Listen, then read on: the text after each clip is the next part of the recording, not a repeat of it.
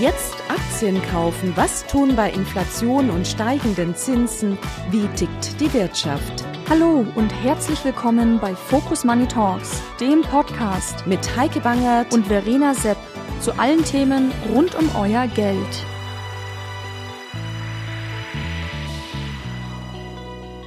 Hallo und herzlich willkommen zu Focus Money Talks. Mein Name ist Heike Bangert Heute spreche ich mit Bert Flossbach, dem Gründer und Vorstand der Vermögensverwaltung Flossbach von Storch.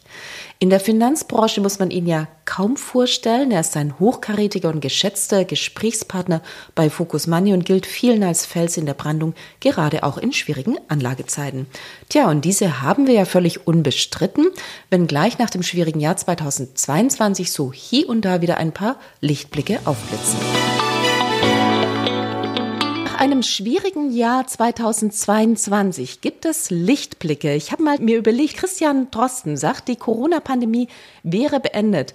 Klaus Müller sagt, den Gasmangel für diesen Winter, den können wir tatsächlich ausschließen. Und Goldman Sachs und andere sagen auch, die Eurozone kommt um eine Rezession herum. Also dann fragt man sich natürlich, können wir uns jetzt alle ganz gemütlich zurücklegen oder wie geht's? Ja, Sie haben ja im Prinzip mit der, mit der äh, Frage schon die Antwort vorweggenommen. Gemütlich zurücklegen kann man sich in dem Umfeld wahrscheinlich nicht. Die Punkte, die Sie angesprochen haben, sind sicherlich Lichtblicke. Aber der entscheidende Punkt an den Märkten, ich würde sagen, der alles entscheidende Punkt, der auch alle anderen Entwicklungen in sich aufnimmt, ist die Inflationsentwicklung. Und da würde ich sagen, kann man sich in der Form nicht zurücklegen, dass man jetzt davon ausgehen darf, dass das Thema in wenigen Monaten vorbei ist. Genau, lassen Sie uns aber nichtsdestotrotz einen Blick auf die Börsen werfen. Also der Eurostox 50 und der DAX auch im vergangenen Jahr haben besser abgeschnitten als der S&P 500. Das ist schon sehr, sehr lange nicht vorgekommen und gerade hat der DAX auch die 15.000 Punkte Marke geknackt. Da stand der DAX eigentlich zuletzt vor dem russischen Angriffskrieg. Das würde ja jetzt zumindest irgendwie den Optimismus, den viele Anleger haben, unterstreichen. Ich sag mal so, die Entwicklung DAX versus S&P 500 oder der der heilige Gral, der MSCI World. Das war lange zu Ungunsten des DAX-Index. Und man kann dann darüber streiten, warum. Sicherlich gibt es im äh, amerikanischen Markt und damit auch im MSCI World sehr viele äh, wachstumsstarke Unternehmen, die hoch bewertet wurden, die Darlings, die jeder kennt, insbesondere Firmen wie Microsoft oder Apple. Aber die Bewertung ist über die Jahre dann doch relativ stark auseinandergelaufen. Also die amerikanischen Unternehmen wurden teurer, die Unternehmen im DAX-Index nicht. Das wurde dann noch eine Weile überspielt dadurch, dass der Dollar sehr stark war. Das heißt, die Investments in Amerika oder im MSCI World waren relativ gut durch den starken Dollar. Und beides hat sich dann im letzten Jahr umgekehrt. Das äh, ist auch das Ergebnis der starken Outperformance des DAX-Index der sich besser entwickelt hat. Und dazu kommt noch jetzt äh, der starke Euro, sodass jetzt ein Investment im DAX seit Sommer letzten Jahres deutlich besser aussieht wie im MSCI Weltindex. Und das ist vielleicht auch so ein kleiner Fingerzeig an diejenigen, die glauben, dass der MSCI Weltindex immer die erste Wahl sein muss. Das war er im Übrigen auch von 2003 bis 2007 überhaupt nicht. Im Gegenteil, da war er so schlecht, dass man sich nicht mehr traute, mit diesem Index irgendwo als Vergleichsindex aufzuwarten, weil der unterirdisch lief. Das lag zum einen an dem extrem starken Euro damals und zum anderen auch an der starken Outperformance nach der Krise 2001, 2002 äh, des europäischen Marktes.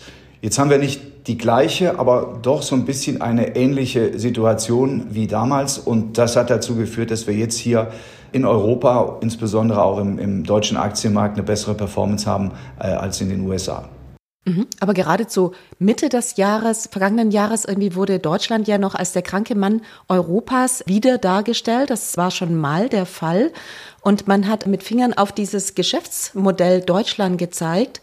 Und viele haben darüber diskutiert, dass das möglicherweise so nicht mehr aufrechterhalten werden kann. Kann es? Ja, da muss man zwei Dinge differenzieren, der Markt und Deutschland. Also der Aktienmarkt respektive die deutschen Unternehmen sind nicht gleichzusetzen mit dem, da haben Sie völlig recht, äh, sicherlich zunehmend dysfunktionalen System Deutschland. Äh, das betrifft nicht nur die Energiekosten, die uns überproportional treffen, sondern auch eine extreme Bürokratie, ein Nachhinken in der Digitalisierung und weitreichende Dysfunktionalitäten, wie wir sie überall sehen, die gepaart auch mit einem relativ hohen Steuersatz natürlich für den Standort Deutschland nicht gut sind. Deswegen würde ich sagen, wenn man es mathematisch formuliert, DAX größer Deutschland.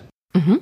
Lassen Sie uns mal auf das eigentliche Thema blicken, bevor wir nachher nochmal vielleicht einen Schwenk irgendwie erstens auf die Märkte und zweitens auf Deutschland machen. Lassen Sie uns auf das blicken, irgendwie, was Sie ganz zu Eingangs gesagt haben. Das wirkliche Thema ist die Inflation. Die Inflation wird dieses Jahr möglicherweise das Auf und Ab an den Aktienmärkten bestimmen. Warum sind Sie davon so überzeugt? Da schauen Sie, die Märkte nehmen jede Inflationszahl. Gestern hatten wir ja den äh, CPI-Index, den Konsumentenpreisindex in den USA, als sagen wir mal, Temperatur als Messung der Inflation, aber auch als Wetterprognose wahr. Das heißt, da wird extrapoliert, eine gute Zahl impliziert, dass jetzt die Fed vielleicht etwas weniger die Zinsen an, anheben muss und das beflügelt die Märkte. Genau, wir waren bei 6,5, um es zu sagen. Ne? Genau. Und 5,7, die Kerninflation, vielleicht noch ganz wichtig, oder um das herauszustellen, das ist die entscheidende Zahl, weil die Headline-Inflation wird jetzt in den nächsten Monaten stark zurückkommen, weil wir heute schon in Amerika und bald auch in Europa tiefere Energiepreise, Benzinpreise, äh, Heizölpreise haben als vor einem Jahr. Also dieser Effekt auf der Energieseite, der setzt bereits ein. Jay Powell hat ja ganz klar und auch richtigerweise gesagt, wir müssen auf die Kerninflation gucken. Die Kerninflation ist zu weit über 50 Prozent definiert durch die Lohnkosten. Also die Lohnkosten sind der mit Abstand wichtigste Teil in dieser Kerninflation und die Lohnkosten sind oder steigen gerade noch äh, relativ stark an und werden das wahrscheinlich auch in der Zukunft tun. Und insofern ist die Kerninflation, die Entwicklung der Kerninflation der entscheidende Maßstab für die Notenbankpolitik. Und wir kriegen jetzt einmal im Monat äh, eine solche Zahl. Dann gibt es weitere Indikatoren, zum Beispiel den Arbeitsmarkt in Amerika betreffend. Und das sind genau die Daten, die sich die Fed anguckt, die selber ja auch keine Ahnung hat, wie hoch und wie oft sie die Zinsen dieses Jahr noch anheben muss und explizit gesagt hat, wir arbeiten data dependent, also datenabhängig. Wir gucken uns diese Daten an und dann entscheiden wir. Es ist ja so, dass die Notenbanken, wir, hätten wir ein Jahr zuvor gesprochen, was wir auch haben, die Notenbanken irgendwie hatten tatsächlich diesen Fokus irgendwie auf die Inflation nicht gesetzt. Sie haben sich da sicherlich auch in vielerlei Hinsicht getäuscht. Das ist ja ganz offensichtlich aber jetzt nach diesem Jahr nicht mehr der Fall. Also man ist ernsthaft damit bemüht, diese Inflation wieder einzufangen, oder? Ja, das, man kann da von einer Erkenntniswende, so habe ich das mal jetzt jüngst äh, definiert, von einer Erkenntniswende sprechen.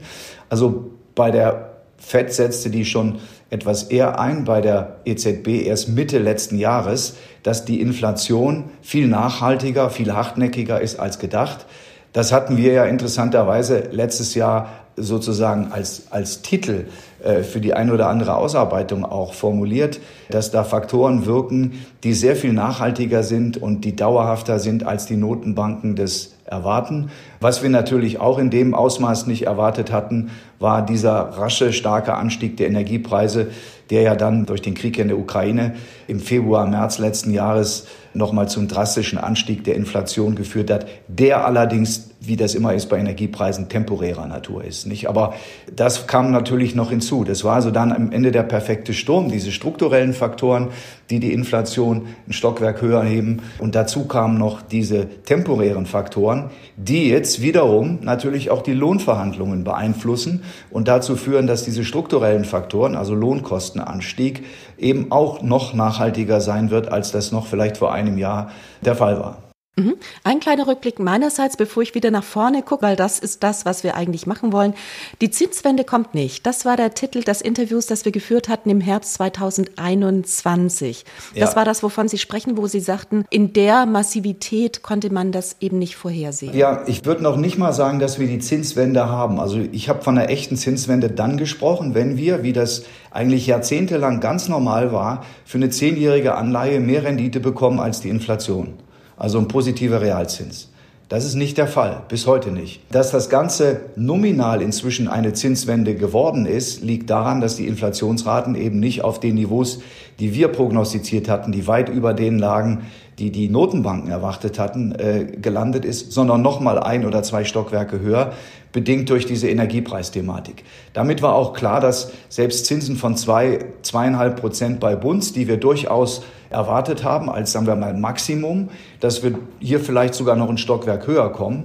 Aber viel entscheidender war, glaube ich, letztes Jahr, dass wir wenn wir keine Zinswende, selbst keine Zinswende sehen, die jetzt so stark ist, dass man von einer echten sprechen kann, trotzdem keine Bonds hatten. Nicht? Also die, das Risk-Reward bei Anleihen war so schlecht, dass selbst für den Fall, dass die Zinsen auf Null geblieben wären, die Rendite immer noch miserabel äh, gewesen wäre und immer noch schlechter, als sie dann bei Aktien gewesen wäre, die ja natürlich auch unter dem Zinsanstieg gelitten haben. Ironischerweise war das größte Risiko, die größten Verluste letztes Jahr ja nicht im Aktienmarkt, sondern bei den Rentenanleihen. Und da sieht man auch, welche Auswirkungen diese Inflation über die veränderte Notenbankpolitik und natürlich auch den Ausblick auf die Zinsen unmittelbar für Bonds haben und dann mittelbar für Aktien. Und Bonds waren letztes Jahr ganz klar die schlechteste Anlageklasse, in die man investieren konnte, abgesehen von Krypto. Das stimmt. Genau, würden Sie denn sagen, mit wie vielen Zinsschritten? Wir sind ja jetzt einen ganzen Schritt weiter. Wir haben sieben Zinsschritte gesehen in den USA, wir haben etliche gesehen auch in Europa. Womit müssen wir denn jetzt, wenn wir nach vorne blicken, noch rechnen?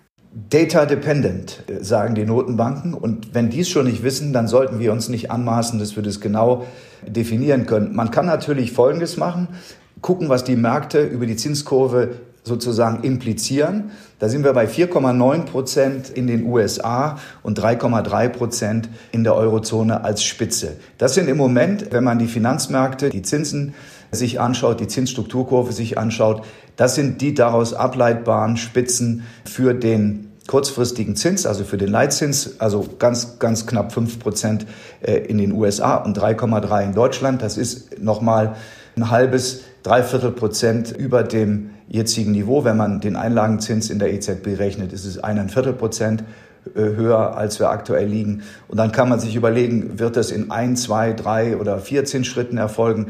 Aber momentan ist der Markt überzeugt, dass wir äh, das Größte hinter uns haben und dass die Zinsen auf einem Niveau drehen werden, das unter dem, vor allen Dingen in der Eurozone, deutlich unter dem liegt, das wir in der Vergangenheit hatten, wo wir doch bei vier bis sechs Prozent äh, in der Regel lagen, mal ganz abgesehen von den 80er Jahren. Und das, äh, würde ich sagen, ist die Markterwartung. Und jetzt, wenn Sie mich jetzt fragen, wie viel wir erwarten, dann würde ich sagen, das ist sicherlich mal ein Punkt, den man in seiner Arbeitshypothese unterstellen kann. Liegt der Markt damit richtig? Und da wir glauben, dass die Inflation doch nachhaltiger ist, als das momentan von den Märkten, die das sehr optimistisch sehen, antizipiert wird, kann das sicherlich auch noch höher gehen. Genau, das wäre meine Frage gewesen. Also was, wenn die Notenbanken die Inflation eben nicht so in den Griff kriegen, wie der Markt das erwartet? Das ist die große Frage. Und da muss man dann in Klammern setzen, Kollateralschäden, Fragezeichen.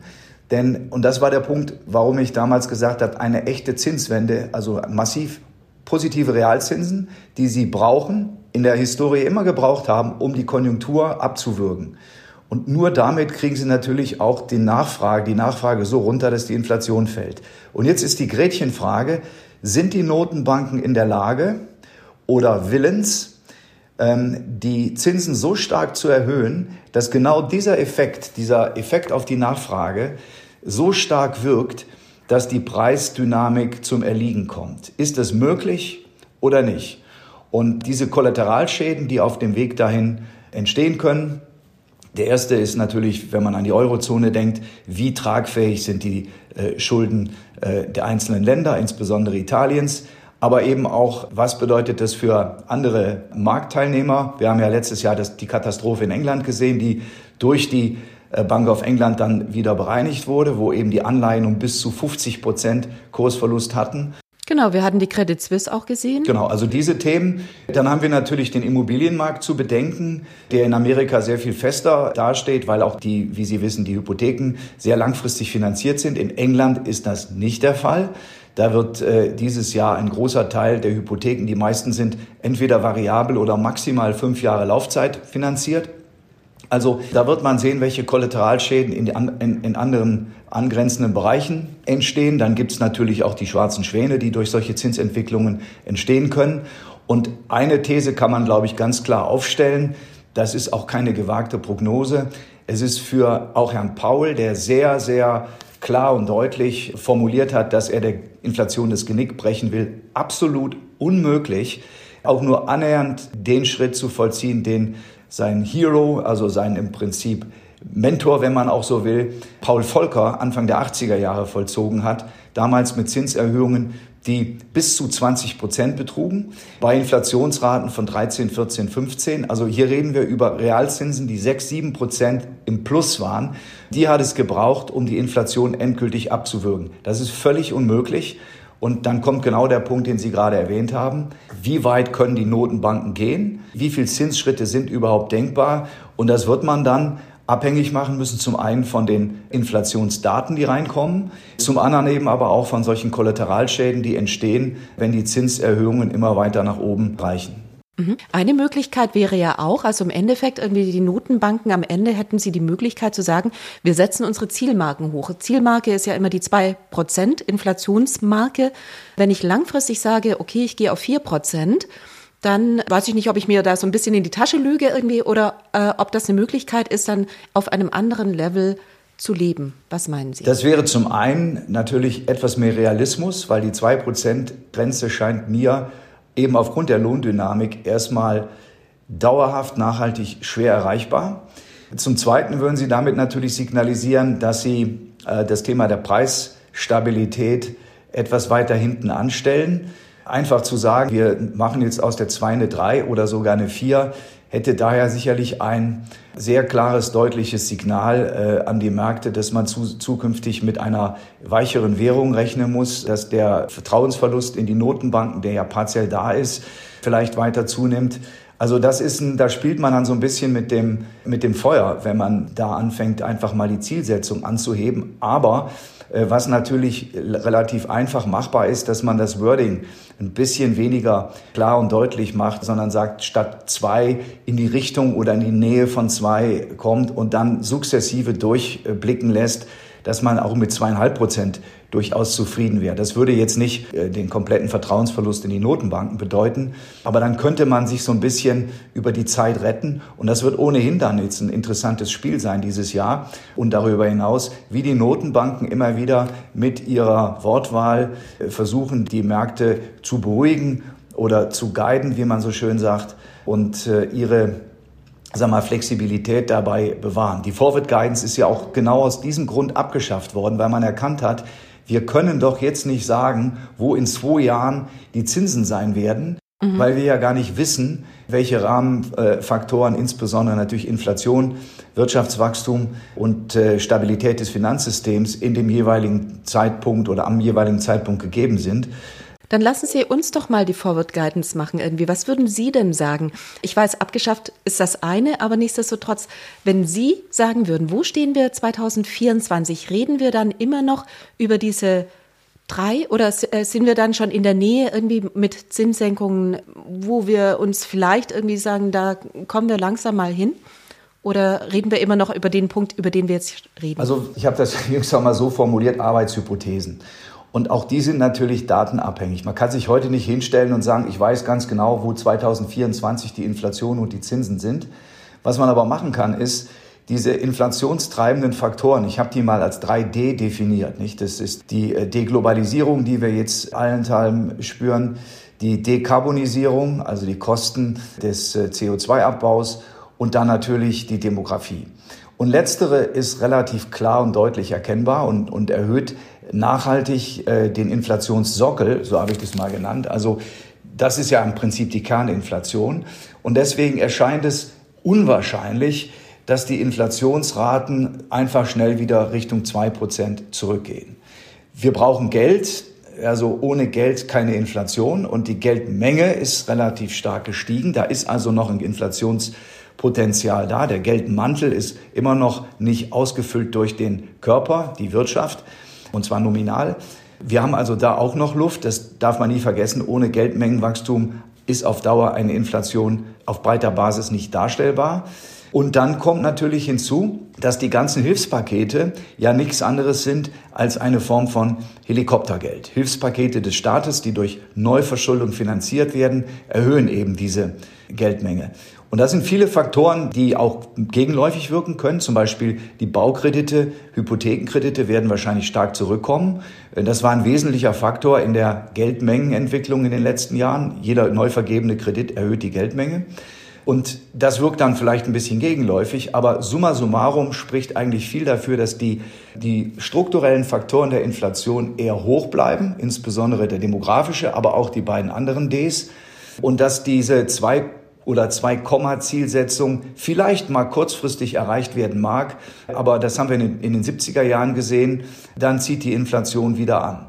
Nur dass diesmal, und das ist der große Unterschied, wenn man Arbeitshypothese 2 in den Raum wirft, was machen die Notenbanken in dem Umfeld?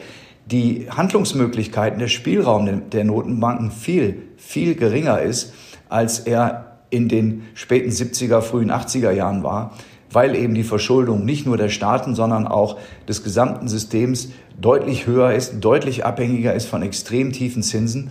Und deswegen sind die Notenbanken da in der Klemme. Mhm. Es gibt ja auch, was wir jetzt sehen, Sie hatten schon erwähnt, der Arbeitsmarkt ist ein ganz wichtiger Punkt. Er hat sehr viel mit Demografie zu tun.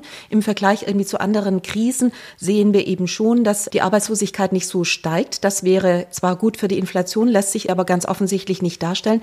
Wie kommt man denn aus dieser Klemme raus? Ich meine, auf der einen Seite hat man natürlich Menschen, die, da fühlt sich die Rezession nicht so an wie sie sich früher angefühlt hat, aber auf der anderen Seite äh, dauert sie im Zweifel auch länger irgendwie, weil die Inflation nicht runterkommt. Was macht man? Ja, die Frage stellen sich, glaube ich, momentan viele. Und ehrlich gesagt, wir leben jetzt im Prinzip von oder wir hangeln uns jetzt von Zahl zu Zahl weiter in der Hoffnung, nicht? das ist auch das, was man zuletzt wieder an den Aktienmärkten gesehen hat, in der Hoffnung, dass alles gut wird. So, und alles gut wird heißt, wir kommen in den Inflationsraten runter. Die Notenbanken müssen nicht weiter auf die Bremse treten, können wieder ein bisschen lockern. Und dann haben wir im schlimmsten Fall vielleicht eine milde Rezession, möglicherweise auch gar keine. Und dann wird alles wieder gut. So, das ist so ein bisschen diese, die Hoffnung, die, glaube ich, viele haben. Das Goldilocks-Szenario, das gerade so ein bisschen beschwört wird. Aber ja, da übertreiben viele. Wir müssen eins bedenken, dass die meisten Akteure begrenzte Laufzeit haben. Die haben noch ein Jahr oder zwei, vielleicht drei. Bei Frau Lagarde sind es noch über vier Jahre, bis, der, bis die Amtsperiode endet. Und viele denken in diesen Zeiträumen. Ich will das Ding noch einigermaßen gut über die Bühne bringen. Mario Draghi äh, erinnern wir uns. Und dann weiß ich, dass da einiges auf uns zukommt und das ein schwerer Job wird. Aber ich bin da nicht mehr in Charge. Und das ist ein Denken, das wir nicht nur bei Notenbanken haben. Vielleicht kann man Jay Powell da ausschließen. Ich glaube, der ist wirklich bemüht, in die Geschichtsbücher einzugehen, nicht als Arthur Burns, das war der unselige Vorgänger von Herrn äh, Volcker, sondern eher als jemand, der das Vertrauen der Notenbanken zurückgewonnen hat. Bei Politikern äh, bin ich mir da nicht so sicher. Viele sehen doch die, die, die aktuelle Waage in Form von Umfragen als wichtiger an. Und da kommen wir ja genau an den Punkt. Wir dürfen nicht vergessen, dass die, der Finanzminister hat es sogar fast zitiert, Hilfsmaßnahmen, die wir überall sehen, nicht ganz stark in Amerika, aber auch bei uns in allen Bereichen, ob das jetzt Militär ist, ob das der Inflation Protection Act ist, ob man also die, die, die riesige Subventionen für Chip, äh, äh Chipindustrie äh, bereitstellt und all diese Dinge, dass man mit diesen Maßnahmen natürlich letztlich wieder Konjunktur ankurbelnd wirkt, die Geldmenge erhöht und damit die Arbeit der Notenbanken konterkariert. Denn eins ist klar, wenn die Notenbanken völlig isoliert agieren könnten und nur das Ziel hätten, die Inflation zu bekämpfen, dann würden wahrscheinlich einige Politiker auf der Strecke bleiben, weil die Nebenwirkungen für einzelne Länder oder Regionen dann so krass wären, äh, dass das faktisch politisch nicht durchsetzbar ist. Und dann agieren die Notenbanken eben vielleicht doch nicht so politikunabhängig, sondern müssen auch da gewisse Rahmenbedingungen bedenken. Zumal ja auch die Notenbanker berufen werden, denken Sie an die USA, sodass da also das eine ganz verzwickte Situation. Wäre es denn Ihrer Meinung nach wünschenswert, dass tatsächlich die Notenbanken ihren Job machen, ganz unabhängig von anderen Faktoren und zu sagen, irgendwie aller Paul Volcker, wir bekommen das mit 20 Prozent Zinserhöhung, wir bekommen das runter. Wäre es denkbar? Nein, das, also das, stößt, das ist schwierig zu sagen, wo, das maximale, wo der maximale Nominalzins hinsteigen könnte. Wir sind ja in Amerika schon über die vier bei kurzlaufenden Anleihen. Am langen Ende ist es wieder runtergekommen auf dreieinhalb. Ja, das kann wahrscheinlich noch einen Schnaps höher gehen. Ja, 5 war ja schon auch besprochen worden, 5,1. Ja, das ist auch die Terminal Rate. Nicht? Und, aber der Hypothekenzins, der ja relativ wichtig ist, langfristig ist über 7% gestiegen, zwischenzeitlich liegt jetzt bei 6,5. Das sind typischerweise 30-jährige Hypotheken, die die Amerikaner aufnehmen, mit der Flexibilität zu refinanzieren, wenn es runterkommt. Ich würde sagen, diese Größenordnung, die wir jetzt erreicht haben und vielleicht auch noch ein Prozent mehr, die kriegt man noch gestemmt. Und dann irgendwann wird's enger. In der Eurozone waren wir bei, bei 4,7, 4,8 Prozent für zehnjährige italienische Papiere. Ne? Und die Italiener haben momentan etwa 70 Milliarden Zinslast in ihrem Haushalt pro Jahr. Würden die Zinsen auf dem Niveau bleiben, wie sie jetzt sind. Das dauert ein paar Jahre, bis sich das durchfrisst, bis alle Anleihen oder das Gros fällig ist. Dann reden wir nicht mehr von 70, sondern von 110 Milliarden und zwar bei unveränderter Verschuldung. So. Also 110 Milliarden quasi aufs heutige Niveau. Das sind nochmal 40 Milliarden mehr pro Jahr und deswegen nimmt es ja, ist auch nicht verwunderlich, dass aus Italien nicht nur, aber überwiegend die größte Kritik an den Zinsschritten der Notenbank kommt und die Italiener natürlich nichts lieber hätten als weiterhin relativ tiefe, äh, gut tragbare Zinsen, ungeachtet der Inflationsentwicklung. Und das zeigt natürlich auch die Dimension, in der die EZB arbeiten und denken muss. Da ist es eben nicht nur die Inflation und der Arbeitsmarkt wie in den USA, sondern da ist eben auch der Zusammenhalt des Euros eine zwar nicht offizielle, aber inoffiziell politisch ganz klar festgelegte Maßgabe. Frau Lagarde wird alles sie ist ja Politikerin, wird alles vermeiden, was den Euro sprengt. Und da hat man ja auch schon sozusagen Hilfslinien für Italien an die Seite gestellt, mit denen man eine zu starke Ausweitung des Spreads, der in einem solchen Fall natürlich dann nochmal steigt. Nicht? Dann gehen nicht nur die Bunds von zwei, ich sage jetzt mal auf drei oder vier, sondern der Spread geht nochmal hoch und dann sind sie in Italien bei sechs oder sieben. Und da wissen wir alle, ist Game Over. Okay, wenn ich Sie richtig verstehe, dann geht das Problem darum, dass wir nicht irgendwie im Blick 2023 und 2024 gucken, sondern dass es eben sehr viel länger gehen wird, weil man eben all diese Rahmenbedingungen berücksichtigen muss. Und um große Verwerfungen oder wie Sie sagten, Kollateralschäden zu vermeiden. Lassen Sie uns nichtsdestotrotz auf die Wirtschaft ganz kurz gucken. Es gibt ja tatsächlich eben auch Nebenwerte sind schlechter gelaufen im vergangenen Jahr. Das kommt nicht von ungefähr. Die, viele von denen sind, äh, die stehen einfach oftmals eben auch nicht so finanziell solide da wie große Unternehmen oder können sich vielleicht auch nicht so sehr in andere Regionen begeben, irgendwie um davon zu profitieren, dass Energie in den USA günstiger ist oder was auch immer. Sehen Sie das, dass für dieses Jahr, wenn wir ja nun auch tatsächlich eben die Kreditfinanzierung ungünstiger geworden, dass wir bei den Unternehmen Verwerfungen bekommen, dass Unternehmen irgendwie, die jetzt lange am Markt gehalten worden sind, sich das vielleicht nicht mehr schaffen werden? Also wenn man die Nebenwerte-Thematik anspricht und nimmt einfach mal den, den MDAX als Beispiel eine Stufe kleiner als der DAX, der Hauptgrund für die schwache Performance am Aktienmarkt vieler dieser Firmen war die hohe Bewertung. Äh, da gab es ja auch viele Darlings, die da mit 40er, 50er, 60er Kursgewinnverhältnissen gehandelt worden sind. Das sind gute Firmen, aber das sind dann eben Aktien, wo dann zu viel des Guten eingepreist wurde. Und genau da schlägt natürlich der Zins brutal zu, weil die Gewinne für die heutige Bewertung relevant erst in vielen, vielen Jahren eintreten und natürlich eine Diskontierung mit 0 oder 1 anders aussieht als mit 4 oder 5. Also das ist der eine Punkt. Der zweite Punkt betrifft, ja, das, das sind sicherlich eher kleinere und mittlere Firmen, aber es gibt natürlich auch große Firmen, dass die Firmen besonders betroffen sind, die zum einen natürlich viele Schulden haben. Nicht? Die Schulden, die früher billig waren, werden jetzt teurer. Der Markt wartet nicht lange, wenn sich die Immobilienaktien anschauen und sagt, gucken wir mal, bis die Zinsen bei den Firmen in der Gewinn- und Verlustrechnung höher werden, sondern der weiß, die werden höher, weil die Unternehmen sich refinanzieren müssen, Kredite werden fällig, Anleihen werden fällig und so weiter. Also das ist der eine Punkt. Der zweite Punkt ist, wenn Sie Firmen haben mit sehr niedrigen Margen, dann sind diese Unternehmen in einem Umfeld, wo die Inputpreise stark steigen, natürlich besonders anfällig. Nicht, wenn Sie nur 5, 6 Prozent operative Marge haben und Ihre Inputkosten steigen plötzlich um 5 oder 10 oder 15 Prozent an, dann äh, ist der Gewinn schnell weg.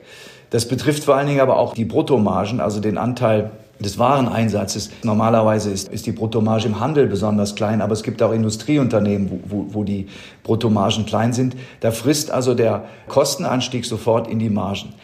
Wenn Sie jetzt aber auf der anderen Seite eine sehr gute Preissetzungsmacht haben, weil Sie relativ stark dastehen und Ihren Kunden sagen können, wir müssen die Preise erhöhen, unsere Kosten sind gestiegen, wir erhöhen die Preise, dann ist, wiegt das nicht so schwer.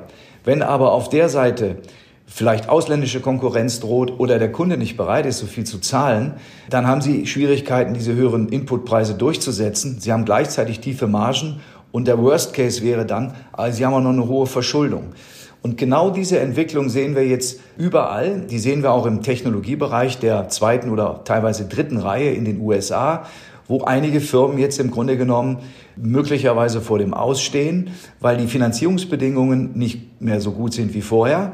Die Firmen aber teilweise auch plangemäß noch keinen Gewinn machen, aber jetzt eben durch negativen Cashflow in der Situation sind, dass die einfach ans Geld müssen, das ihnen jetzt nicht mehr zur Verfügung ist. Genau, eigentlich ein gutes Geschäftsmodell haben, ja. Es gibt ja viele, von denen man das jetzt gerade hört, die es aber nicht schaffen. Ja, die Frage ist, wenn das Geschäftsmodell wirklich so gut ist, und man dann Venture Capital oder wenn die Aktie schon äh, börsennotiert ist, die Aktionäre überzeugen kann, bei einer Kapitalerhöhung mitzumachen, weil das Geschäft so gut ist, dann ist ja alles weitgehend in Ordnung. Es zeigt sich aber jetzt auch, dass das Geschäft eben nicht so gut ist, wie das viele beschrieben haben.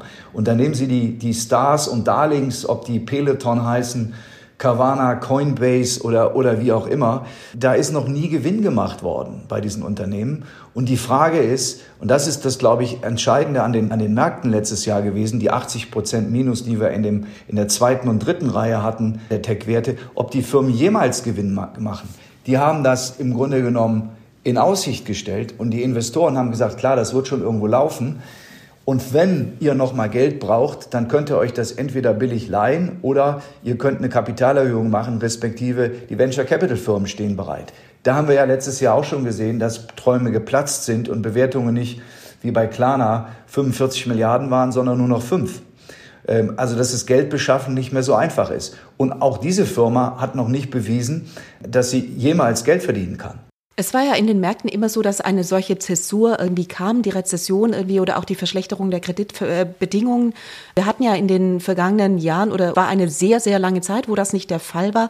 Bedeutet das, dass wir das auch dringend brauchen, um eine Bereinigung zu bekommen, um Kapital dahin fließen zu lassen, wo es produktiv genutzt wird? Ja, absolut. Also das ist ja der Schumpetersche Effekt. Das betrifft die Zombie-Firmen.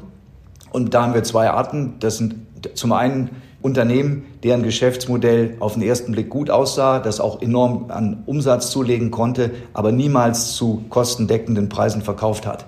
Da hat man halt gehofft, dass man sich einfach durchhangeln kann. Und der zweite, der, die zweite Zombie-Kategorie sind die Unternehmen, die schon lange existieren, ähm, die sich aufgrund extrem tiefer Zinsen über Wasser halten konnten, wo aber die Zins Ausgaben im Grunde genommen gerade so eben vom operativen Geschäft gedeckt wurden und wo eine deutliche Erhöhung der Zinsen dann zu echten Problemen führt. Das sind also zwei Bereiche oder zwei Zombie-Kategorien. Und denken Sie jetzt mal an Amerika, wo diese, diese Engpässe im, im Technologiebereich ja auch dazu geführt haben, dass die händeringend nach Mitarbeitern suchten, die dann teilweise eben bei Zombies arbeiten. Insofern ist das aus volkswirtschaftlicher Sicht sehr gut, dann werden die Zombies abgewickelt. Die Leute finden relativ schnell in produktiveren Bereichen wieder einen Job. Wir hören zum Beispiel von Industrieunternehmen, die inzwischen auch sehr hoch im Digitalisierungsbereich unterwegs sind in den USA, dass sie jetzt wieder besser an qualifizierte Mitarbeiter aus dem IT-Bereich kommen, als das noch vor zwölf Monaten der Fall war, wo die alle zu lustigen Firmen gingen mit munteren Aktienprogrammen und dass da jetzt eben auch ein Umdenken einsetzt und insofern absolut richtig. Das ist volkswirtschaftlich gesehen eine, eine gute Bereinigung des, des Marktes und ist also zu begrüßen. Mhm. Sehen Sie das, und die möchte ich jetzt natürlich nicht irgendwie in dem Zusammenhang genannt haben, aber nichtsdestotrotz die großen Tech-Unternehmen, die Amazon, Microsoft, also wo die Bewertungen sehr, sehr hoch waren, die jetzt aber in 2022 mit am meisten gelitten haben, wo sehr viel runtergekommen ist. Würden Sie die ein, in einem gewissen Maße irgendwie in diese Kategorie auch schieben wollen? Sagen, bei denen ist es vielleicht ein bisschen ähnlich, da war die Bewertung überzogen? Ja, wir haben ja, das, das ist genau der Punkt, äh, wo, wobei wir da noch differenzieren müssen zwischen Bewertung und Bewertung. Die Bewertungen waren Anfang letzten Jahres bei den großen Unternehmen hoch aber sie waren durch das nominal niedrige äh, Zinsniveau und real auch niedrige Zinsniveau, waren sie vertretbar. Und dann äh, kamen eben so ein paar Dinge zusammen. Und zum einen hat sich bei einigen Unternehmen gezeigt, dass die, der Geschäftsverlauf viel schlechter war als erwartet. Das sind auch die größten Absturzkandidaten im letzten Jahr gewesen. Hervorzuheben ist insbesondere Meta, aber auch Amazon. Also Personalüberhang enorm groß, Kosten aus dem Ruder gelaufen. Ähm, und die Umsätze haben sich nicht so entwickelt wie erwartet. Bei Meta kamen ja noch idiosynkratische, also firmenspezifische Themen hinzu. Dann haben wir die Bewertung als solche.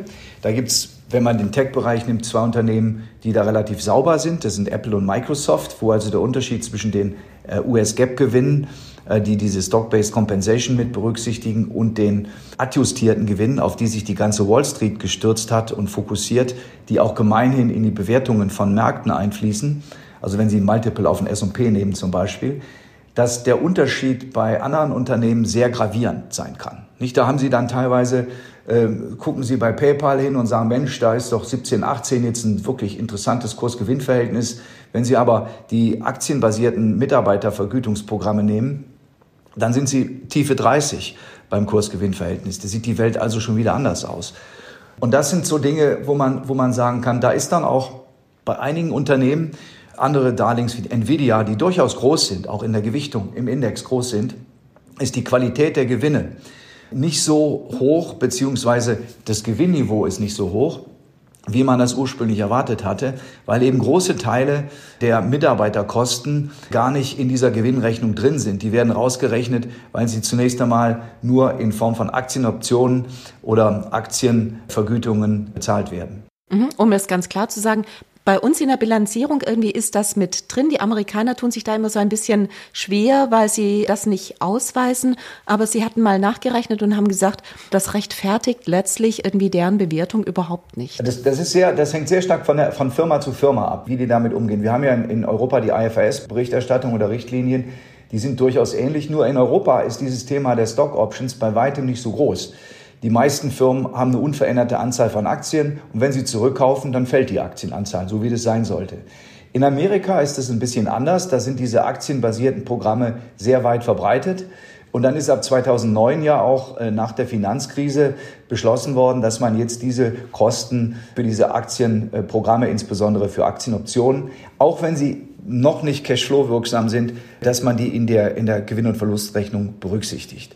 So, und das machen alle Firmen, das müssen alle Firmen nach US GAAP machen, aber die haben es verstanden, äh, im Schulterschluss mit den Analysten, zu sagen, komm, die adjustieren wir wieder. In der Cashflow-Rechnung werden dann diese vermeintlichen Kosten wieder draufgeschlagen, weil die noch nicht Cashflow wirksam waren, weisen höhere Cashflows aus, als sie die wirklich haben und bereinigen den Gewinn und die Wall Street schaut halt eben und auch die, äh, die Journalisten schauen auf diese bereinigten Gewinne und schmeißen mit Bewertungsmultiples um sich, die eben nicht immer stimmen. Würden Sie dann eben sagen, dass diese Unternehmen irgendwie, die Sie da im Visier haben, dass ja trotz der niedrigeren Kurs sie immer noch nicht richtig bewertet sind? Das ist jetzt ein guter Punkt, weil das heißt nicht, dass man nicht in diese Firmen investieren kann. Das heißt nur, dass man diese Kosten explizit berücksichtigen muss. Das ist der eine Punkt.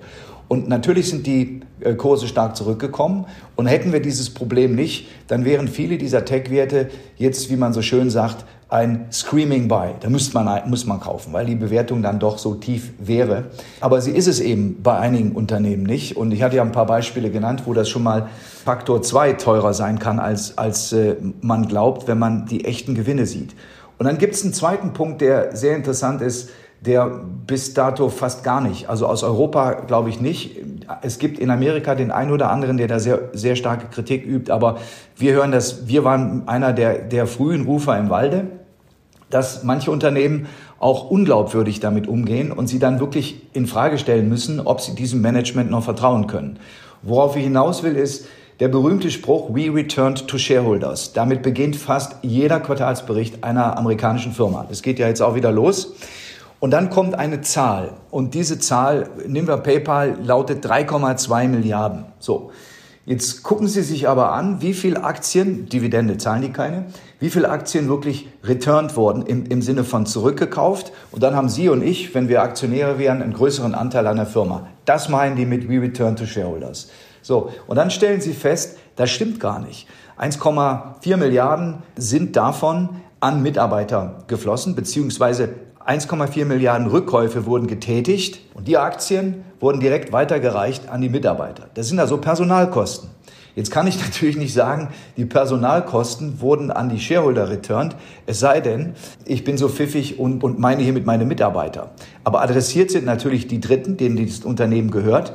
Und die haben eben nicht 3,2 Milliarden, sondern nur irgendwo 1,8, 1,9 Milliarden bekommen. Ich würde nochmal die Frage irgendwie, würden Sie denn sagen, also wenn mehr Leute das so sehen, wie Sie das gerade sehen, würde das ja bedeuten, dass die Kurse der Unternehmen eben weiter sinken, weil sich herumspricht, dass es sich hier tatsächlich um Personalkosten handelt? Ja, also wir haben mit Briefen den Unternehmen schon mal klar gemacht, wir schauen uns das Thema an. Wir haben dann Rechenbeispiele, vielleicht werden wir die auch mal lancieren, äh, womit sie dann externen Druck auf die Firmen auch ausüben können, damit die Welt mal sieht, wie viel Gewinn wirklich unterm Strich ankommt. Wir haben nichts gegen aktienbasierte Vergütungsprogramme. Wir haben nur ein, ein, Problem damit, wenn der Vorstand den Aktionären vorgaukelt, er hätte den Aktionären aus dem üppigen Cashflow, jetzt sage ich mal einfach eine Zahl, drei Milliarden zurückgezahlt. Tatsächlich ist aber ein wesentlicher Teil davon aufgewandt worden, um Personalkosten zu decken, die bitteschön in, den, in dem Gewinn schon drin sein sollten, also in den Kosten und damit Gewinn reduzierend drin sein sollten und nicht mehr als freier Cashflow zur Verfügung stehen. Wir hören dann auch von einigen Unternehmen, die sehen das Problem auch, aber da alle diese Berechnungen machen, alle adjustieren ihren Gewinn, würden sie das auch machen.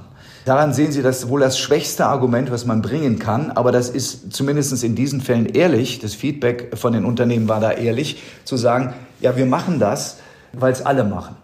Und wir haben ungefähr, wenn Sie das auf den gesamten Index berechnen, hat das Auswirkungen von, sagen wir mal, um die 10 Prozent. Also wir haben ein KGV von, sagen wir, 17,5, wie es momentan für den S&P ausgewiesen wird. Das ist die Zahl, mit der schmeißen alle in den äh, Interviews und in der Presse um sich und sagen, da ist der Markt bewertet, das ist das KGV. Und wir haben das auch gemacht. Nur ist im letzten Jahr, gerade im letzten Jahr, ist die Diskrepanz sehr groß geworden. Und es sind nicht 17,5, sondern die 17,5, die wir heute sehen, sind eher 20. Das heißt aber nicht, dass alle Firmen viel teurer sind als das KGV, sondern das betrifft natürlich einige Firmen, ich hatte ja gerade Beispiele genannt, in besonderem Maße. Also man muss, wenn man Äpfel mit Äpfel vergleicht und nimmt den US-amerikanischen Aktienmarkt als Ganzes, dann darf man nicht mit einem 17,5er KGV um sich schmeißen, weil das ist adjustierte Gewinne und nicht die echten Gewinne. Und dann vergleichen mit dem viel tieferen KGV, was wir in Europa haben. Ich glaube aber, dass so ein bisschen unterschwellig langsam schon die Erkenntnis einsetzt, dass das so nicht weitergeht. Und das sieht man ja auch in der schlechten Performance vieler US-amerikanischer Technologieaktien, wo das eben Überhand genommen hat. Und, und das ist eigentlich der primäre Sektor. Andere US-amerikanische Unternehmen gehen damit sehr viel bedachter um. Also das ist jetzt nicht unbedingt ein riesiges Problem in, in Amerika, aber es ist definitiv ein riesiges Problem bei vielen Unternehmen im Technologiebereich, der eben in der Spitze 25, fast 30 Prozent Anteil am S&P 500 hatte. Bedeutet, Sie sind gegenüber diesen Technologiewerten immer noch mit einer gewissen Vorsicht behaftet irgendwie, dass Sie sagen, irgendwie die Kurse sind noch nicht genug zurückgekommen in Anbetracht dessen irgendwie, man muss darauf gucken. Man muss die Spreu vom Weizen trennen. Ich hatte ja gerade zwei Unternehmen genannt, die sehr sauber mit dem Thema umgehen, Apple und Microsoft. Man muss die Spreu vom Weizen trennen und zwar nicht nur, was das Geschäftsmodell als solches anbetrifft, wie stabil ist die Firma, wie resilient ist das Unternehmen, sondern auch, was den Umgang mit solchen Themen und die Ehrlichkeit anbetrifft. Da machen wir uns nichts vor. Eine Firma, die vorgibt, drei Milliarden an die Aktionäre zurückgezahlt zu haben, weiß aber, dass es deutlich weniger ist, die lügt. Ja. Ein guter Zeitpunkt, um auf die Berichtssaison zu gucken. Die Q3-Zahlen kamen noch besser rein als erwartet.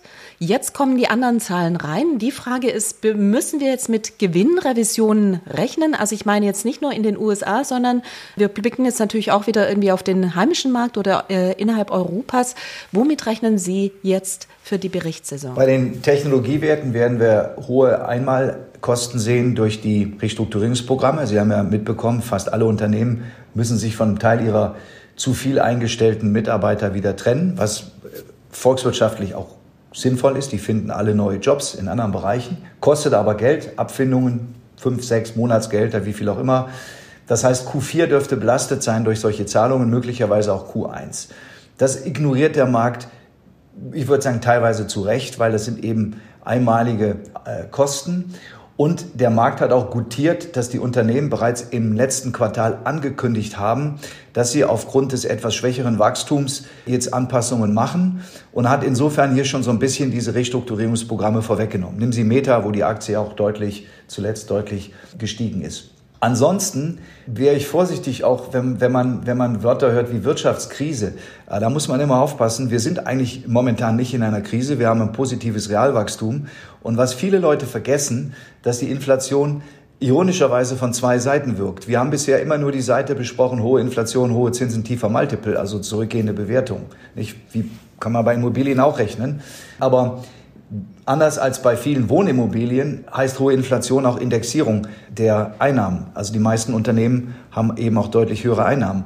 Und die Idee, dass Inflation ohne höhere Preise der Unternehmen stattfinden könnte, ist ja absurd, weil das sind ja die Preise der Unternehmen am Ende vom Tag. Also haben wir auch einen Inflationsschub bei den Umsätzen. Also das ist sehr stark unterschätzt worden, wie stark die Umsätze nominal, werden die ja bekanntlich gemessen, in den letzten zwölf Monaten gestiegen sind. Und einige Unternehmen haben sehr früh, vielleicht Pepsi als herausragendes Beispiel, die haben sehr früh begonnen, die Preiserhöhungen durchzureichen. Andere haben das erst im zweiten Halbjahr gemacht, aber alle vernünftigen, guten Firmen sind in der Lage, die Inputkosten durchzureichen, dass also sowohl die Umsätze als auch die Gewinnmargen an und für sich recht gut aussehen. Also da sollte sich jetzt nichts Gravierendes ändern. Das ist natürlich von Firma zu Firma wieder unterschiedlich. Und im Tech-Bereich kann man sagen, ist inzwischen langsam auch allen klar, die Bäume wachsen nicht in den Himmel. Corona war eine Sonderkonjunktur. Insofern wird spannend zu sein zu sehen, welche Wachstumsschätzungen, Wachstumserwartungen man hier hegt äh, für das laufende Jahr und wie man sich kostenseitig darauf, darauf einstellt. Das heißt auch, dass jetzt in diesen Q4-Zahlen, die wir kriegen, die Zahlen das eine sind, aber das, worauf der Markt mit Sicherheit viel, viel stärker achten wird, ist der Ausblick, den das Management gibt für das laufende Jahr und zwar nicht nur im Hinblick auf Umsatz, sondern auch auf etwaige Kostensenkungsmaßnahmen, um äh, hier Anpassungen durchzuführen. Also ich glaube, das wird wahrscheinlich das Wichtigste. Genau, die Frage wäre ja, wie lange ist der Konsument bereit, diese Kostenpreissteigerungen irgendwie zu tragen? Wie lange macht er das mit? Wann ist das Limit erreicht? Das ist ja auch nicht endlos nach oben zu schrauben, weil dafür bräuchten Sie ja entsprechende Lohnerhöhungen, die zwar da sind, aber teilweise aber auch noch nicht. Genau. Das ist ja das, wo die Unternehmen sich intensiv mit beschäftigen. Wie stark können wir die Preise überhaupt anheben? Wann frisst uns das Realwachstum weg? Bei vielen Konsumgüterherstellern war das bisher nicht der Fall. Die sind zwar nicht stark gewachsen, real, aber haben natürlich mit 10 Prozent im Schnitt Preisanstieg ein sehr deutliches Umsatzwachstum verzeichnet letztes Jahr. Und das ist auch wieder von Fall zu Fall verschieden. Nicht? Bestimmte Produkte, da ist die Preissensitivität extrem gering. Das sehen wir im Luxusbereich nach wie vor. In anderen Bereichen ist die Preissensitivität hoch. Davon profitieren zum Beispiel, wenn Sie in Amerika nehmen, da gibt es diese Dollarketten, die One-Dollar-Ketten, hießen die früher One-Dollar-Store oder so. Ich will jetzt kein spezifisches Unternehmen nennen, aber das sind dann Firmen, die natürlich auch wieder auf der einen Seite profitieren, wenn die Leute, bei uns würde man sagen, der Aldi-Effekt, wenn die Leute mehr Bang for the Buck haben wollen, also ein begrenztes Budget maximal ausnutzen wollen. Und dann hängt es dann hängt's natürlich an der Stärke der Marken. Wir haben jetzt diesen Krieg gesehen hier zwischen den deutschen Lebensmitteleinzelhandelskonzernen also nehmen wir ganz, ganz äh, deutliches Beispiel, glaube ich, Edeka war das und Coca-Cola. Da geht es dann darum, wie stark ist die Marke. Und wenn der Kunde das nicht zahlen möchte, dann sage ich eben gut, dann nicht. Kann sich die Marke das leisten oder sind die gezwungen, dann mit niedrigeren Preisen möglicherweise eben auch Verluste einzufahren? Also es wird sehr stark davon abhängig sein, wie gut die Preissetzungsmacht der einzelnen Unternehmen ist. Und bisher würde ich sagen, haben die Firmen, wo wir das erwartet haben, auch geliefert. Lassen Sie uns bitte eine Frage noch zu China stellen, bevor wir auf die Aktienmärkte gehen.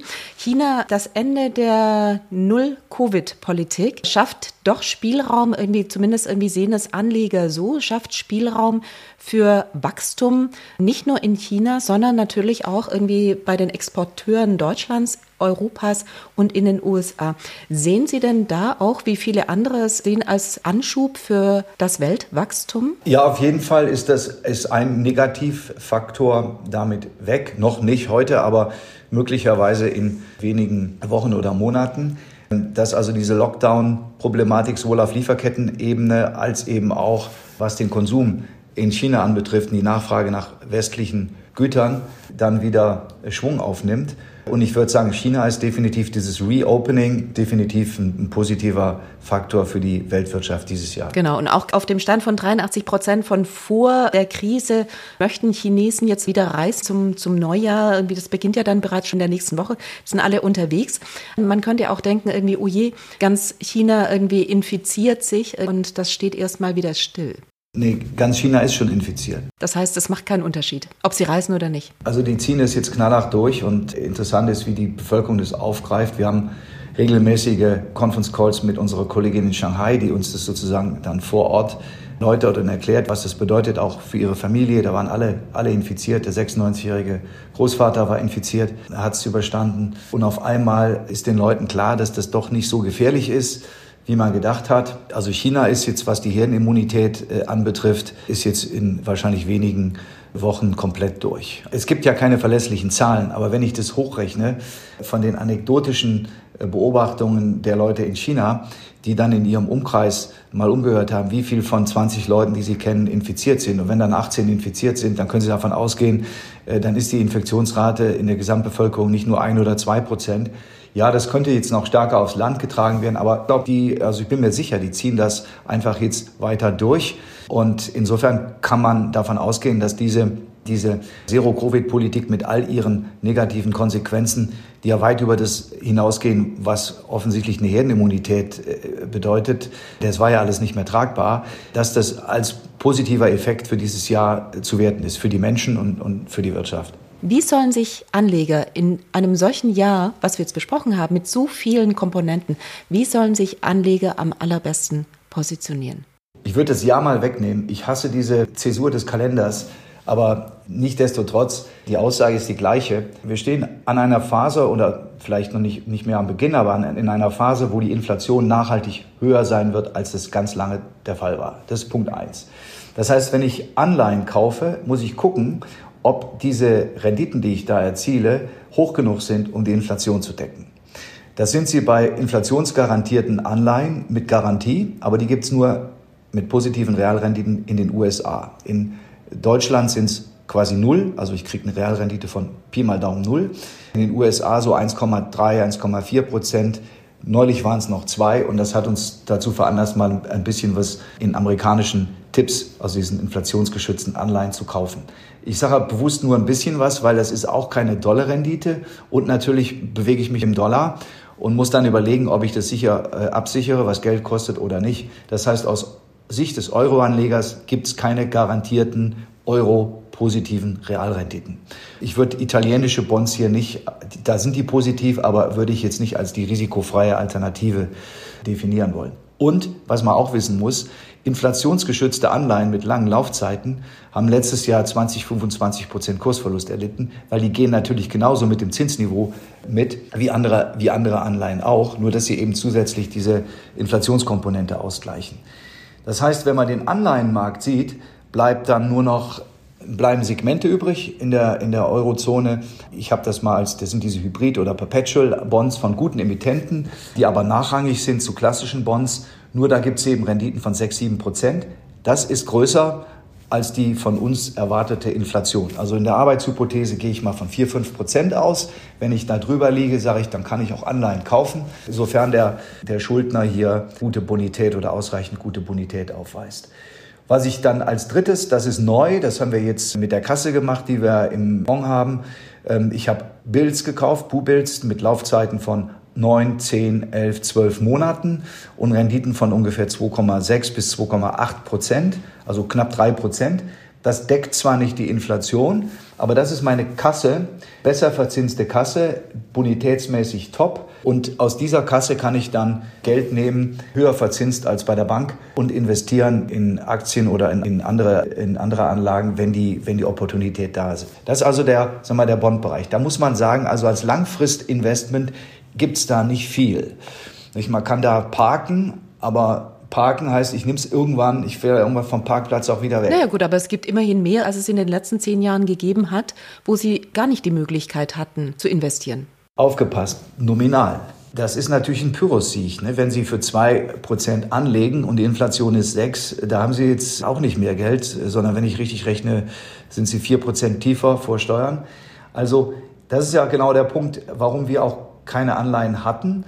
Und wir würden die heute auf diesem Zinsniveau kaufen, wären wir überzeugt davon, dass die Inflationsprognosen der Notenbanken eingehalten werden. Dass also diese Prognosen realistisch sind, dann können Sie vor allen Dingen in Amerika, wo wir ja über vier Prozent noch liegen am kurzen Ende, oder nehmen Sie lange für dreieinhalb und dann geht die Inflation auf zwei zurück. Dann können Sie davon ausgehen, sind die Renditen von diesen Anleihen wahrscheinlich in zwei, drei Jahren auch tiefer und die Kurse höher, wenn das so kommt. So, und die Arbeitshypothese, es kommt nicht so. Und die, die Tatsache, dass wir vor einem Jahr keine Zinswende erwartet haben, hat ja nicht dazu geführt, dass wir so verrückt waren, langlaufende Anleihen zu kaufen oder so. Denn der, der Ausgangszins war ja null. Also selbst wenn keine Zinswende kommt, ist die eine furchtbare Anlage. Das ist jetzt ein bisschen besser geworden, wenn man die Inflation außen vor lässt. Aber wenn man die berücksichtigt, muss man konstatieren, wenn ich mich als Anleger aufstelle für die nächsten Jahre, dieses Jahr eingeschlossen, muss ich mir Gedanken machen, welche Mittel kann ich langfristig disponieren? Das ist der entscheidende Punkt. Nur die stehen zur Verfügung. Ich muss mein Risikobudget einigermaßen abschätzen. Und jetzt schmeiße ich einen Begriff in die Runde, der erstmal sehr abstrakt klingt. Resilienz. Und zwar bezogen möglichst auf jede Anlage, aber vor allen Dingen aufs gesamte Portfolio. Das bedeutet, ich passe bei Anleihen auf. Ich gehe noch nicht in diese Langläufer, mit denen Sie letztes Jahr Hausen hoch verloren haben. Ich kann mich aber durchaus mit Kasse, die ich noch nicht direkt investieren möchte, mal in eine, in eine einjährige Bundesanleihe oder Bubilds bewegen. Gold zählt für uns auf jeden Fall nach wie vor dazu. Zum einen hat es sich als langfristig wirksamer Inflationsschutz herausgestellt. Äh, das wird es in der Zukunft auch tun. Und zweitens ist der, ist der Preis, wenn man das jetzt in einen historischen Kontext setzt, jetzt auch nicht überbordend hoch. Und dann habe ich bei Gold, und das ist Thema Resilienz, nicht, das, Sie drücken einen Ball zusammen, einen Schaumstoffball, und das ist sozusagen die Krise. Und dann lassen Sie Druck nach und dann öffnet er sich wieder und der Schaden ist wieder weg. Das ist der Unterschied von Zerbrechlichkeit, wo Sie dann einen Trümmerhaufen vor sich haben. So, so wie jetzt zum Teil in, bei diesen gerade angesprochenen Tech-Werten der zweiten oder dritten Reihe. Und dazu zählt Gold auch deshalb, weil die gerade von uns ja nicht final gelöste Frage, wie die Kollateralschäden aussehen können und wo die im Einzelnen aufschlagen, schwarze und graue Schwäne sind. Und für den Fall ist Gold eine Art Zusatzversicherung, von der wir hoffen, genauso wie Sie mit Ihrer Zusatzversicherung, wenn Sie eine haben fürs Spital, wo Sie dann eben im Einbettzimmer liegen können, dass Sie doch lieber nicht im Einbettzimmer liegen, sondern zu Hause. Wenn es aber hart auf hart kommt, dann haben Sie dafür Sorge getragen, dass Sie bestmöglich versorgt werden. Das ist der Charakter einer Zusatzversicherung, die Sie eigentlich nicht in Anspruch nehmen wollen. So verstehen wir Gold. Wir sind keine Goldbugs, aber ich glaube, das jetzige Umfeld ist so, mittel, wenn man mittelfristig nach, vorne guckt, in vielen Punkten so unsicher wie selten zuvor. Und deswegen spielt Gold da auch eine Rolle. Die größte Rolle spielen aber Aktien, weil produktive Unternehmen letztlich A, der beste Inflationsschutz sind, B, auch entsprechende Cashflows abwerfen. Wir haben immer noch Dividendenrenditen, wenn Sie ein Portfolio zusammenstellen, die leicht über zwei oder drei Prozent liegen und wo sie auch durch eine vernünftige Diversifikation die Fehler, die sie immer machen bei einzelnen Titeln, ausgleichen können, indem andere Dinge dann doch besser laufen als gedacht. Genau, dann lassen Sie uns ganz kurz noch mal einen Blick auf die Aktien werfen. Über die Tech-Werte hatten wir schon gesprochen. Das äh, übrigt sich, aber nichtsdestotrotz sind Aktien ja nicht gleich Aktien. Welche Aktien und in welchen Bereichen sind die denn für 2023 attraktiv? Wir haben ja gerade schon ein paar ausgeschlossen. Also Geschäftsmodell wackelig, Margen zu tief, hohe Verschuldung, vielleicht auch noch ein Management, das, das nichts taugt. Also das ist ja, sind wesentliche Faktoren für die Qualität. Nehmen Sie jetzt einfach nur wieder ein Beispiel. Visibilität der Gewinne, Sicherheit und Wachstumspotenzial. Da wissen Sie, wenn Sie eine Firma haben wie Microsoft, dass das natürlich eine andere Qualität ist, als wenn Sie jetzt ein noch nicht profitables, vielleicht auch stark wachsendes äh, Tech-Unternehmen haben, als Beispiel. Dann haben Sie Firmen, die sehr stark von exogenen Faktoren abhängig sind. Das brutalste war Uniper letztes Jahr, wo Sie einfach nur eine Einnahmenquelle haben und ein Riesenrisiko, wenn diese also Einkaufsquelle, wenn diese Einkaufsquelle versiegt, Sie gleichzeitig aber langfristige Leistungsversprechen haben mit festen Zahlungen. Das ist auch ein Geschäftsmodell, das nur in schönen Wettphasen funktioniert. Und dann gibt es die inhärent diversifizierten Firmen, die äh, nehmen Sie jetzt Beispiele wie Nestlé oder Procter Gamble, die so breit aufgestellt sind, dass die nicht umkippen. Die sind mehr als resilient, die sind sogar robust. Da gibt's noch nicht mal dieses extreme Zusammenziehen des Geschäfts, was in anderen Bereichen möglich ist. Diese Firmen haben momentan, und jetzt kommen wir auf einen entscheidenden Punkt, einen Nachteil, nicht alle, aber einige, insbesondere die US-Titel. Die Bewertung ist sehr üppig. Nicht? Sie zahlen jetzt so 5, 26 Mal Gewinn für Firmen wie Pepsi oder Procter Gamble, nicht um mal zwei so Giganten in dem Bereich zu nennen. Das ist gemessen an dem Zinsniveau, was wir haben und auch an den Ertragssteigerungen, die bei den Unternehmen denkbar sind, nicht wenig. Fraglich hier, wie stark dieser Inflationseffekt weiter Umsätze und Gewinne treibt, aber wie gesagt, die können das durchsetzen, aber die Bewertung des Gewinns ist eben nicht mehr so attraktiv, wie sie eigentlich sein sollte, dass man sagen kann, das ist ein Kauf. Genau, die Compounders, die eigentlich immer steigen, aber also seit langem bestehen irgendwie, wo viele Leute darauf gucken. Aber da sind sie, wenn man jetzt die Geschäftsmodelle abklopft, die sind inhärent diversifiziert, weil das ist nicht ein Produkt. Das ist nicht ein Chip oder ein einziger Softwarestrang eines Spezialanbieters, sondern das ist in der Breite. Also die Firmen plus natürlich die unglaubliche geografische Diversifikation. Ich glaube, jedem ist spontan klar, dass solche Companies nicht umkippen. Das heißt aber natürlich nicht, dass man mit deren Aktien zwangsläufig deswegen viel Geld verdienen muss. Und da spielt eben die Bewertung eine Rolle. Firma und Aktie sind ja dann an der Stelle verschieden. Die Firma mag gut sein, die Aktie zu hoch. Wir haben ein, Beispiel, wo wir, die, wo, wir den, wo wir die Aktie verkauft haben, die lange Zeit relativ prominent im Fonds vertreten war. Das ist Novo Nordisk. Hervorragende Unterne Unternehmung. Die sind absolut führend konzentriert auf dieses ganze Diabetes-Thema. Aber wenn Sie dann in Kursgewinnverhältnisse, die sich den 40ern nähern haben, dann kommt der Punkt, wo man sich fragen muss, okay, wie viel Wachstum ist schon drin? Und die Antwort ist eine ganze Menge. Und da muss man den Risk-Reward abklopfen und sagen, okay, auf dem Niveau ist die Aktie vielleicht nicht mehr so günstig. Aber auch hier ein erstklassiges Unternehmen. Und so kann man die ganze Reihe durchgehen. Und interessant ist, um auf den Beginn zurückzukommen, Deutschland. Man weiß natürlich, dass Firmen wie Mercedes und BMW vielfältige Herausforderungen haben. Nicht, da ist die E-Mobilität, da muss man viel investieren. Viel davon ist schon passiert. Dann haben Sie das Thema China. Weil die machen ja 40 Prozent vom Umsatz oder beziehungsweise vom Gewinn in China. Das heißt, ganz entscheidender Punkt. Und da sind also sehr viele Faktoren, die die Bewertung der Aktien extrem gedrückt haben. Und sie konnten diese Firmen zum fünffachen freien Cashflow kaufen oder Gewinn. Das im letzten Jahr war der Unterschied bei beiden nicht so groß bei beiden Bewertungskriterien. Das heißt extrem günstig. Mit anderen Worten, eine Halbierung der Gewinne ist bei beiden Unternehmen letztlich schon im Preis drin. Das ist der große Unterschied. Sie erinnern sich noch 2015, als die Autoaktien liefen, weil der Dollar stark wurde, der Euro verfiel, da gab es Rückenwind, alles war prima. Das war kurz vor dem Dieselskandal. Und jetzt ist genau das Umgekehrte der Fall. Jetzt sind die Aktien trotz einem enormen Rückenwind auf der Gewinnseite dieser beiden Unternehmen sehr, sehr günstig geworden. Und wir haben das genutzt, um vor einigen Wochen, Monaten die Positionen sukzessive aufzubauen, ohne dass ich den beiden Werten jetzt die gleiche Resilienz vor allen Dingen aber nicht die gleiche Robustheit zuschreiben kann wie Nestle. Ich meine, das ist auch klar. Nur dafür kosten sie halt nur ein Fünftel. Ich verstehe den Punkt. Da werden ja viele Anleger denken, oh, habe ich verpasst. Irgendwie vor fünf, sechs Monaten hätte ich auch mal gerne investiert. Jetzt sind die Kurse natürlich schon ein Stückchen gelaufen. Aber wenn ich Sie richtig verstehe, sagen Sie, das ist immer noch nicht an dem Punkt, wo es nicht mehr attraktiv erscheinen würde. Man kann das bei den Titeln sogar so einfach machen. Ist die Dividende, die gezahlt wurde, weiterhin einigermaßen sicher? Also selbst wenn die Cashflows zurückkommen, glaube ich, werden die keine großen Einbußen bei der Dividende hinnehmen. Unterstellt man die letztjährige Dividende, haben sie immer noch Dividendenrenditen von 6 äh, Prozent. Zeitweilig waren es eben 8 Prozent. Und wenn Sie einen langfristigen Chart machen, der eben die Dividende inkorporiert, was Tech-Werte in der Regel nicht haben, dann stellen Sie erstaunt fest, dass die Aktie zum Beispiel von BMW nicht weit von ihrem All-Time-High entfernt ist äh, weil immer wieder diese hohen Dividenden gezahlt werden und die dann doch über fünf oder zehn Jahre eine ganz wesentliche Rolle spielen. Und wenn man so eine Total Return oder Gesamtrenditebetrachtung dann nach vielen Jahren vornimmt, da muss schon einiges schieflaufen, dass man mit solchen Unternehmen oder den Aktien solcher Unternehmen nicht zumindest Bundesanleihen schlägt.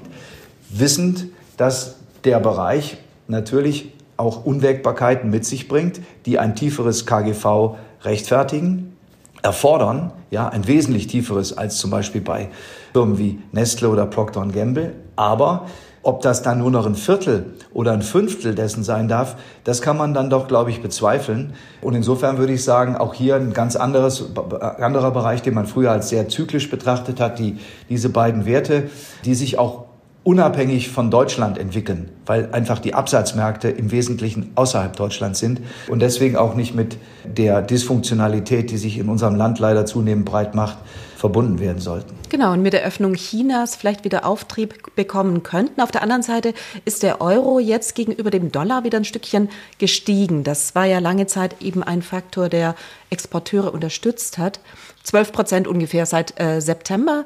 Ein Stückchen zumindest, ja ein Negativfaktor? Genau, hat allerdings hat vorher nicht positiv gewirkt, war sozusagen egal, ist jetzt auch egal. Im Übrigen sind wir bei einem Niveau von 1,08 jetzt, das man nicht als besonders hoch für den Euro bewerten darf.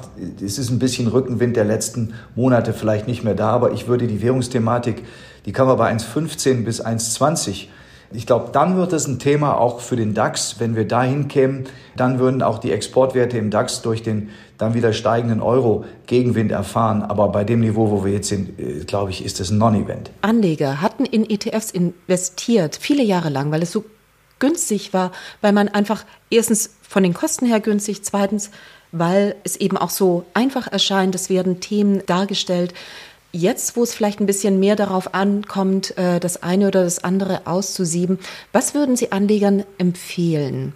ETFs oder gemanagte Fonds oder beides? Es gibt ja ETFs, die gemanagt sind inzwischen. Und wenn man jetzt die, ich bin jetzt ja ein bisschen oberlehrerhaft, aber ETFs sind ja auch Fonds, eben nur börsennotierte Fonds, die man handeln kann wie Aktien. Das ist ja der einzige Unterschied zwischen einem Fonds und einem ETF. Äh, der Ursprungsgedanke war, ja, wenn man passives und aktives Investieren nimmt, dass man einen Index einfach nachbaut, und zwar in Form, in Form äh, eines Fonds. Dann kam die Idee, dass man diesen Fonds handelbar macht, wie eine Aktie. Nicht? Das war, Vanguard war da ja Vorreiter. Und wir reden dann immer über den Markt. Das war aus amerikanischer Sicht ganz selbstverständlich der S&P 500 und global der MSCI Weltindex. Dann gab es natürlich auch andere Märkte, nehmen Sie den DAX, also den deutschen Aktienmarkt und so weiter. Und dann wurde es Vogelwild. Inzwischen gibt es ETFs auf alles. Das heißt, wenn Sie jetzt einen ETF auf äh, thailändische Bankaktien haben wollen, dann wird es wahrscheinlich einen geben. Es gibt Themen-ETFs und es gibt ETFs, die aktiv gemanagt werden. Insofern würde ich, würde ich jetzt, ich vermute, das war auch die Intention Ihrer Frage, sagen aktiv versus passiv. Und bei passiv gibt es eigentlich aus Sicht des deutschen Investors fast nur eine Möglichkeit, nämlich den MSCI Weltindex zu nehmen, wenn er nicht alles in Amerika haben möchte. Oder eine Kombination aus dem MSCI Weltaktienindex und dem DAX von mir aus, wenn er sich zu Hause wohler fühlt. Nicht? Und das würde ich dann noch als passiv gelten lassen. Sie sehen aber schon, dass allein die Entscheidung für den Index eine aktive ist. Insofern ist es Unfug, von passivem Investieren zu sprechen, weil Sie am Anfang eine aktive Entscheidung treffen möchten, müssen. Und die ist dann der heilige Gral lange Zeit gewesen. Äh, nachvollziehbar, weil die Euro-Schwäche und die Stärke des US-Marktes den MSCI natürlich beflügelt haben, indem wir alle wissen, fast 70 Prozent US-amerikanische Aktien stecken. So, wenn Sie das jetzt anfangen zu kombinieren, dann gehen Sie jetzt schon einen aktiven Weg. Also wenn Ihre Leser oder die Zuhörer sagen, ja, ich mische das, macht Sinn, äh, hätte auch in den letzten sechs Monaten viel mehr Sinn gemacht, als nur auf den MSCI zu setzen, d'accord. Aber das ist eine aktive Entscheidung, die man treffen muss. Und ich glaube auch, dass das auf der Bond-Seite wenig Sinn macht. Also da ist bisher ja auch nicht äh, viel Sinnvolles äh, imitiert worden. Da können Sie sich dann in irgendeinen Bond-Index einkaufen. Das ist im Moment alles zu unattraktiv. Das könnte sich auch ändern. Nicht? Dann haben Sie eben einen Bond-Fonds, der einfach konsequent eine Richtung verfolgt. Da gab es dann letztes Jahr so typischerweise 16 bis 25 Prozent Minus, je nach Index, den Sie ausgewählt haben. Und dann kommt die Frage natürlich, und die, den Schuh müssen wir uns alle anziehen, inwieweit kann man mit einem Mischfonds, der im Grunde genommen ja versucht, diese Dinge, die wir jetzt gerade über eine Stunde diskutiert haben, in eine Strategie zu gießen, inwieweit kann man nicht einfach so einen Mischfonds kaufen und sagen, ich habe Peace of Mind. Nicht? Das ist diese diese Frage, dass man sagt, ich will meine Ruhe haben, ich weiß, das ist in guten Händen, das macht jemand vernünftig und wenn sich die Dinge ändern, dann gehe ich davon aus, dann wird das nach Risikoertragsaspekten auch berücksichtigt. Das ist, und, und da kommt der große Unterschied, äh, Frau Banger, zwischen demjenigen, der einen Sparplan macht und demjenigen, der eine Einmalsumme anzulegen hat. Unsere Erfahrung ist, in dem Moment, wo jemand aus dem Verkauf einer Immobilie, Fälligkeit einer Lebensversicherung oder weil er eine Erbschaft gemacht hat oder was auch immer, plötzlich einen relativ großen Betrag hat. Wenn er bisher 20.000 in seinem Portfolio hatte und hat damit ein bisschen rumgespielt und hat jetzt plötzlich 500.000, dann stellt sich jetzt eine ganz andere Frage. Nämlich die 500.000 sind vielleicht Plan oder Teil seiner Zukunftsplanung. Wie lange möchte er noch arbeiten? Wie kann er diese 500.000 Euro anlegen, die für ihn jetzt plötzlich viel mehr, wert, viel mehr bedeutender sind als vorher die 10 oder 20.000? Und daraus leiten sich auch eine, leitet sich eine ganz andere Perspektive ab. Wer 10 oder 20.000 investiert und gutes Gehalt hat, der sieht darin vielleicht auch so ein bisschen Unterhaltungsprogramm. Das ist im Übrigen jetzt weitgehend vorbei. Man wird nicht mehr auf heiße Tipps angesprochen und dergleichen. Und der, der Spaß am Spaßdepot hat abgenommen, wie mir jemand O-Ton sagte. Wenn Sie aber jetzt überlegen, wie stelle ich mich denn auf angesichts hoher Inflationserwartungen oder höherer als in der Vergangenheit, negative Realzinsen, also eine zehnjährige Bundesanleihe wird Sie über die nächsten zehn Jahre nicht mit einem positiven Zins erfreuen, also es wird weniger wert, damit verlieren Sie Geld.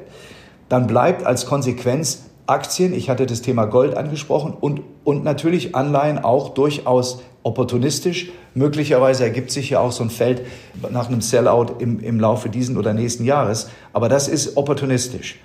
Und damit haben Sie zwei strategische Assetklassen. Das eine ist, sind Aktien, das andere ist Gold. Deutlich mehr Aktien als Gold. Sagen wir mal Faktor 5 zu 1 oder irgend sowas in der Ecke. Wir haben 70 Prozent Aktien und etwa 15 Prozent Gold äh, im Fonds. Genau, ich muss Sie nicht fragen, ob Sie Krypto haben, das machen Sie nicht. Nein, nein. Einsatz Bitcoins wird es auch in ein paar Jahren noch geben. Die Anhängerschar ist groß genug und das hat seinen Platz in der Welt gefunden. Und welcher Preis oder zu welchem Kurs die dann gehandelt werden, weiß weder ich noch, wie ich jetzt jüngst erfahren musste, die größten Bitcoin-Experten, die für Ende 2022 irgendwo zwischen 60 und 100 1000 Dollar, glaube ich, prognostiziert hatten vor einem Jahr. Da sollte man sich hüten. Und ich will ja auch nicht irgendwelche despektierlichen Äußerungen im Hinblick auf Assetklassen machen, die äh, andere Leute besser beurteilen können, als ich das kann. Aber zurück zu diesem Fall, wenn Sie wirklich langfristig denken und überlegen, was wird mit meinem Geld passieren oder was soll mit meinem Geld passieren, dann würde ich sagen, spielen Aktien die größte Rolle. Man muss auch kein Gold haben. Es ist diese Zusatzversicherung oder dieser Zusatzversicherungscharakter der auch, wenn die nicht eintritt, nicht viel Gold kosten wird. Also Gold wird jetzt nicht in den nächsten Jahren dramatisch unter Druck kommen. Und dann hat man vielleicht noch ein bisschen Kasse im Moment, weil ich glaube, dass wir dieses Jahr Chancen kriegen werden. Ich habe auch etwas die Kasse erhöht, äh, indem ich jetzt ein paar Titel, die in, der letzten, in, der, in den letzten Tagen, Wochen doch sehr stark, eine sehr starke äh, Rallye hatten, sehr gut gelaufen sind, teilweise All-Time-Highs erreicht haben, äh, abgebaut habe. Und gehe davon aus, dass die Märkte nicht nur dieses Jahr, das wird wahrscheinlich noch eine Weile anhalten, mit sehr viel hoch und runter sich von Zinsentscheidung, Notenbanksitzung, Inflationszahl zu Inflationszahl weiter durchhangeln. Und wenn man die Titel hat, die man gerne kaufen möchte, weil die einfach gut sind, und da hat jeder sicherlich auch eine andere Vorstellung von der Qualität des Geschäftsmodells, aber man kann die Zahlen sich ja anschauen, die sind ja objektiv, dass man dann sagt, okay, das sind die Titel, die Aktie war mir bis dato immer zu teuer, ich kaufe die jetzt. Und das muss ja nicht der Tiefpunkt sein, den kennen wir alle nicht, aber das Chancen-Risiko-Verhältnis ist jetzt besser und das ist sicherlich auch bei einigen Werten im Technologiebereich der Fall. Bei anderen ist es aber eher der Beginn eines langfristigen äh, Sichtums. Und ich kaufe da jetzt und ich mache mir keine Gedanken, weil ich weiß, dass ich gute Firmen habe und das ist die nötige Confidence, die ich brauche und das ist die Warnung an jeden. Ich habe das selber erlebt. Ich bin für mich betrachtet da völlig easy, aber man spricht da mit Leuten, die die Erfahrung nicht haben und die mehr als ihr Taschengeld anlegen, wo das plötzlich ein sehr wichtiger Teil ihrer Zukunft ist und das nicht über 100 Euro Sparpläne machen, sondern über eine große Summe. dass der Risikoappetit oft viel höher eingeschätzt wird, als er tatsächlich ist. Und wenn dann aus 500.000 450.000 geworden sind, ist das ja kein Beinbruch, aber das kostet einigen Leuten dann so viel Nerv, dass da eben große Aktienquoten nicht sinnvoll sind. Und der Witz der ganzen Sache ist ja der, im letzten Jahr hätten sie besser, wenn sie besser gefahren, wenn jemand, der sehr defensiv ist, alles in Aktien gelegt hätte, statt alles in zehnjährige Bundesanleihen. Also das war eine, eine Ironie der Geschichte, wenn Sie so wollen, dass die sicherste Anlageklasse im letzten Jahr Aktien war, obwohl die Geld verloren haben. Mhm. Das klingt nach einem super Schlusssatz. Vielen herzlichen Dank. Ja, von, von meiner Seite auch immer sehr erfrischend. Auf Sicht fahren klingt irgendwie anstrengend, aber eben auch vernünftig. Also ich werde jedenfalls mein Aktiendepot nochmals auf den Kopf stellen und auf Solidität überprüfen. Für heute sind wir am Ende der 23. Episode von Focus Money Talks. Euch vielen Dank fürs Zuhören und eine schöne Woche.